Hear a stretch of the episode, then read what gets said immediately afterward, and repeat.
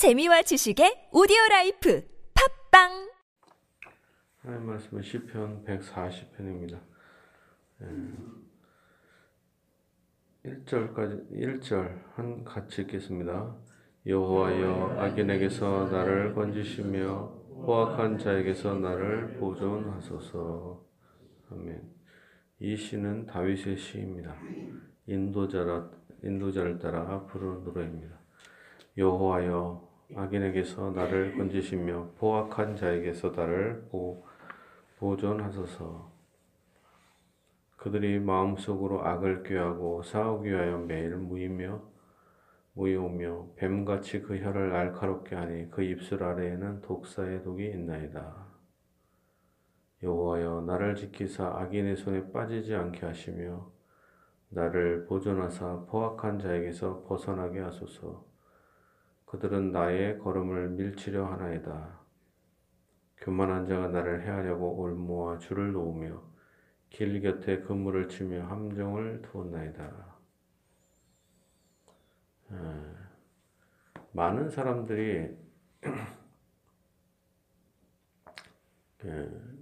축복을 간절히 원하고 또 그걸 가리키죠. 근데 축복은 어떤 것입니까? 우리가 건강하고 경제적으로 부유하고, 우리는 그런 것들을 많이 구해요. 사업이 잘 되고. 근데 사실은 여러 가지 중에 하나가 뭐냐면 악인에게서 건진받는 거, 그것이 상당히 중요합니다. 시험에 들지 말게 하시고 악에서 구하옵소서. 여기서 악은 악한 자도 의미하고 악 자체를 의미하죠. 영적인 원수도 있고, 이 세상에 원수들이 있어요. 그 다음에 교회의 원수들이 있습니다. 여기서 말하는 다윗은 다윗의 개인적인 원수다, 이런 정도가 아니라 사실은 어떤 다윗의 왕권에 도전하는 사람들 뿐만 아니라 교회의 적을 의미합니다. 실제로는 이 다윗처럼 그냥 악한 사람들, 나를 건드리는 사람에게 보복하소서, 단지 이런 식으로 성경을 해석하면 상당히 위험합니다. 왜냐하면 하나님은 분명히 원수까지도 사랑하기를 명령하셨잖아요. 네 이웃을 사랑하고. 근데 실제로 보면 다윗은 자기의 원수들에 대해서 막 저주를 퍼붓잖아요. 그러니까 이것을 그냥 우리가 다윗을 흉내내서 나를 건드리면 심판받는다, 악한 사람들이, 악한 목사들이나 이런 사람들이 이걸 적용을 그렇게 하잖아요. 그런 건 아닙니다. 그리고 교회 안에, 그리고 얼마나 이 더러운 사람들이 많은지 모르겠습니다. 특히 교회의 지도자들이 다윗을 괴롭히는 사람들이 그냥 그냥 멀리 있는 일반 백성이겠습니까? 자기의 원수라고 할 때는 특히 사울을 비롯한 요압이라든가 압살론, 그 외에 여러 가지 원수들을 의미한지요. 그들은 다윗의 왕권을 도전한다기보다는 실제로는 하나님의 지도력, 하나님의 통치를 거부하는 것입니다. 그들은 마음속으로 악을 꾀하고 모입니다. 그리고 입속에서 악한 독사의 독처럼 거짓말을 합니다. 사실은 이게 세상에 유언비어가 있지만 교회 안에도 유언비어가 엄청 많은데, 원수들은 이렇게 사람을 헐뜯기 위해서 독사의 독을 툭툭 뱉어내요.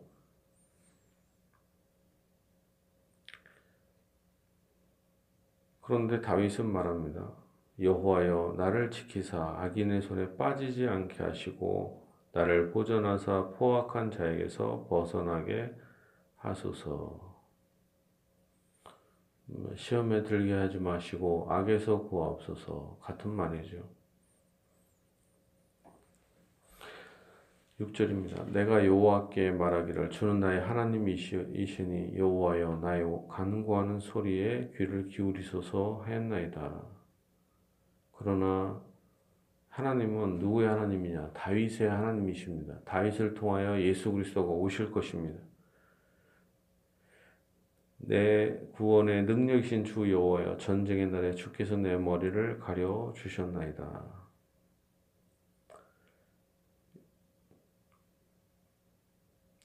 구원은 나의 힘 때문에 그런 게 아니라 하나님의 능력이다 라는 거죠. 내 구원의 능력이신 주 여호와여. 8절입니다. 여호와여, 악인의 소원을 허락하지 마시며 그의 악한 꾀를 이루지 못하게 하소서. 그들이 스스로 높일까 하나이다. 악인들이 사실은 소원이 많이 이루어져요. 이 땅에 보면 정통교회의 어떤 그런 것보다 어떻게 보면 이단들, 통일교나 그 다음에 신천지나 그 악한 사람들 보세요. 교회들이 망하지 않고 흥왕합니다. 그런데 또 거기에 많은 목사들이나 교인들이 거기를 따라가요. 왜? 거기가 확장되고 숫자가 많아지고 힘이 세니까 독사의 독처럼. 사람들은 희한한 게 사람들이 막 모여들면 거기를 진리라고 생각하는 경향이 있어요. 일단 약간 별로 안 좋은 거라도 사람이 집단적으로 막 좋다 막 그러면 세뇌됩니다. 사람들이. 이 악한 것도 어떤 집단적인 세뇌가 있어서 이렇게 많은 사람들을 하나님이 버리시랴. 그 집단 속에 있으면 그런 생각에 빠져요. 이렇게 많은 사람들이 예배드리고 이렇게 많은 사람들이 있는데 하나님이 이런 사람들을 버리겠어? 그런데 하나님은 버리시죠. 악인의 소원들이 이루어지는 것 같아도 그러나 그 악인들을 멸망시키는 것입니다. 그들이 스스로 높이지만 결국에는 멸망합니다. 나를 애워싸는 그들이 그들의 머리를 들 때 그들의 입술의 재난이 그들을 덮게 하소서. 뜨거운 숯불이 그들 위에 떨어지게 하시며 불 가운데와 깊은 구덩이에 그들로 하여금 빠져 다시 일어나지 못하게 하소서. 결국에는 이 이단들, 뭐 문선명을 비롯한 박태선, 오늘날의 신천지 이만이나 그 외 수많은 악한 사람들, 또한 교회의 원수들은 힘이 센 것 같아도 머리를 드는 것 같아 보여도 결국에는 심판에 빠진다라는 거죠. 불 가운데 깊은 웅덩이에 빠져서 다시 일어나지 못하게 됩니다. 악담하는 자는 세상에서 굳게 서지 못하며 포악한 자는 재앙이 따라서 패망하게 하리이다. 악담하는 사람이 있습니다. 그러니까 우리가 교회에서 악담을 할 수 있잖아요. 목사를 향해서, 장로를 향해서, 그 다음에 교인들을 서로를 향해서 악담을 할 수 있어요. 그러면 안 됩니다. 교회 안에서 말을 조심을 해야 되죠. 거짓말이 막 돌아다녀요.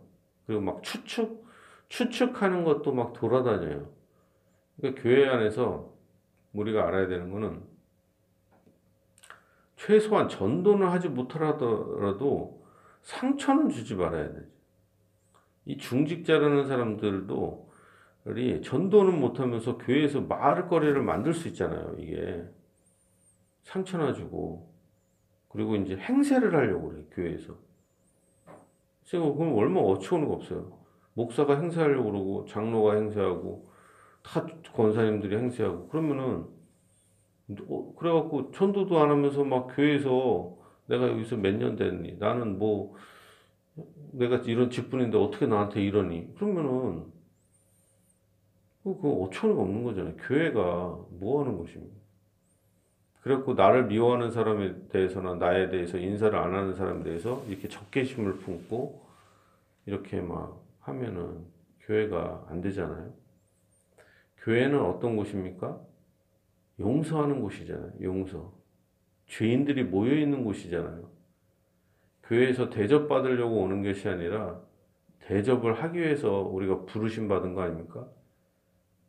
섬기라고 부르심받은 거잖아요. 목사가 목사로서 대접받기 위해서 부르심 받은 게 아니라 목사 자체가 뭐예요? 섬기는 자 아닙니까? 섬기는. 예수님도 제자들의 발을 씻기는데 높을수록 씻어줘야지. 왜 대접받으려고 하잖아요. 나에 대해서 딱 하면은 그 사람에 대해서 악담을 탁 퍼뜨리고 그러면 되겠습니다. 그러니까 우리가 이 말대로 악담받는 자는 세상에 굳게 서지 못한다. 마찬가지로 결국에는 하나님이 심판하시는 거죠. 교회에서도. 그 악담이 다 드러나죠. 말은 뭡니까? 그 마음의 열매 아니겠습니까? 마음의 열매. 포악한 자는 재앙이 따라서 패망하게 된다. 교회 안에서 다윗이 그 밑에 있는 사람들을 향해서, 백성을 향해서 막 포악하게 하진 않잖아요. 일시적으로 바세바의 남편을 죽이기도 했지만, 그거 외에는 백성들을 사랑하잖아요. 섬기잖아요. 왕으로서 괴롭히는 게 아니라. 근데 우리는 왕도 아닌데 교회에서 조금만 어떤 권세를 잡으면은 이게 대접받으려고 그러고 행세하려고 그러잖아요. 우리가 대통령이나 국회의원 그런 사람들, 지도자들을 막 비판하지만 정작 우리는 교회에서 섬김받으려고 그러고 막 그런단 말이에요. 우리가 섬겨야 되는데. 그리고 포악하면 안 돼요. 포악. 중직자들이 왜 포악할 수 있는가? 이게 버림받은 사람들의 특징이 그런 것이죠. 그것이 알고 싶다의 신옥주를 보세요. 신옥주 목사도 아니지, 미친년이지. 그런 사람들 가만히 보셔요. 어떻습니까? 막 따귀를 때리잖아요. 교인들을. 예배드리는 교인들이 100명도 넘게 예배를 드리는데 거기서 타작마당이라고 해갖고 교인의 따귀를 막 때리면서 머리를 자르고 가위로 그러면서 타작마당이다. 말도 안 되는 거. 자기가 무슨 심판자입니까? 오히려 우리는 분명히 알아야 됩니다. 시간이 갈수록 성령의 열매는 뭡니까? 온유함이잖아요. 온유함. 성령의 열매가 없으니까 포악해지는 거죠. 성령이 없으니까. 우리는 포악하고 악담하는 것이 아니라 은혜로운 말을 해야 될 것입니다. 그리고 오히려 감사는 하는 말을 해야 될 것입니다.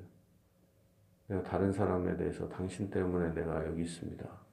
난 스스로 설 수 없고 당신과 함께 살기를 원합니다. 포악한 게 아니라, 특히 중직자들은 포악해서는 안 되고 악담해서는 안 됩니다. 그리고 또한 설사 그런 말이 들려도 보복을 하려고 그럴 수 있죠. 보복. 나는 가만히 있는데 이렇게 나한테 이렇게 그런 악담을 하고 그런 걸 하면 얌전한 사람도 사실 승질이 나잖아요. 건드리니까. 근데 그럴 때도 보복해서는 안 되고 기다려야 합니다. 기다리고 기도해야 될 것입니다. 내가 알거니와 여호와는 고난당한 자를 변호해 주시며 궁핍한 자에게 정의를 베푸시리이다. 다윗이 왕입니다. 그러나 힘이 약할 때가 있어요. 다윗이 고난을 당합니다. 그렇지만 하나님이 변호해 주신다. 우리가 우리 자신을 막게 악한 자들과 싸우려고 할 수가 있어요. 그럴 수 있죠. 교회에서 조용하게 신앙생활하고 좀 착하게 생활해보고 봉사하고 지내려고 하는데 자꾸 악한 사람들이 건드릴 수가 있어요. 아, 내가 얌전히 있으니까 나를 건드리네? 그러면서 같이 화를 낼 수 있잖아요. 이렇게 한번 뽐대를 보여줘야겠다. 그러지 말고 하나님께 맡겨버려야 된다. 하나님께서 변호해 주신다. 같이 더러워지지 말고 같이 그런 사람들을 피해야 합니다. 여러분들 악한 자를 대적하지 말고 어때요? 피해야 합니다. 여호와께서 오히려 고난당한 자를 변호해 주십니다. 궁핍한 자에게 정의를 베푸시리이다. 하나님께서 오히려 연약한 자, 하나님께서 택한 자를 지켜주시고 변호해 주십니다. 그렇기 때문에 주 하나님께 모든 걸 다 맡겨버려야 돼요. 대적하는 것이 아니라. 진실로 의인들이 주의 이름에 감사하며 정직한 자들이 주의 앞에서 살리이다. 결국에는 교회 안에, 천국에는 어떤 사람이 갑니까?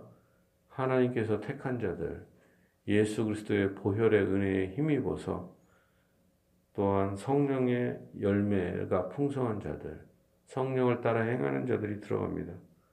의인들, 하나님 앞에 택함받은 의인들, 죄사함받은 사람들이, 의인들이 주님의 이름에 감사하며 정직한 자들이 주의 앞에 선다. 우리가 정직해야 되겠죠. 악담을 퍼붓고 포악한 자가 되는 것이 아니라 우리의 삶이 하나님 앞에 서야 될 것입니다. 우리는 사울처럼 되지 말고 다윗처럼 되어야 될 것입니다. 사울은 말로 그러죠. 하나님께 제사 드리기 위해서 이렇게 했다. 하나님께 엄청난 드리면은 하나님이 기뻐하실 거다. 이렇게 생각하지만 그거보다 하나님은 뭐예요? 양의 피, 짐승의 피를 원하는 게 아니라 마음의 진실함을 원하십니다. 상하고 통회하는 마음을 원하시며 또한 연약한 백성들을 사랑하는 걸 원하십니다. 진실로 우리 모든 성도들이 하나님 앞에 정직하고 통회하며 또한 이웃을 마음을 써서 사랑하기를 바랍니다. 그리고 악한 자들이 건드리고 포악한 자들이 괴롭혀도 대적할 것이 아니라 하나님께 맡기며 또한 인내하며 기도하는 성도들 다 되기를 바랍니다. 주 하나님께서 우리 모든 성도들 지켜주시고 변호해 주시며 하나님의 은혜를 넘치게 주시기를 예수님의 이름으로 축복합니다.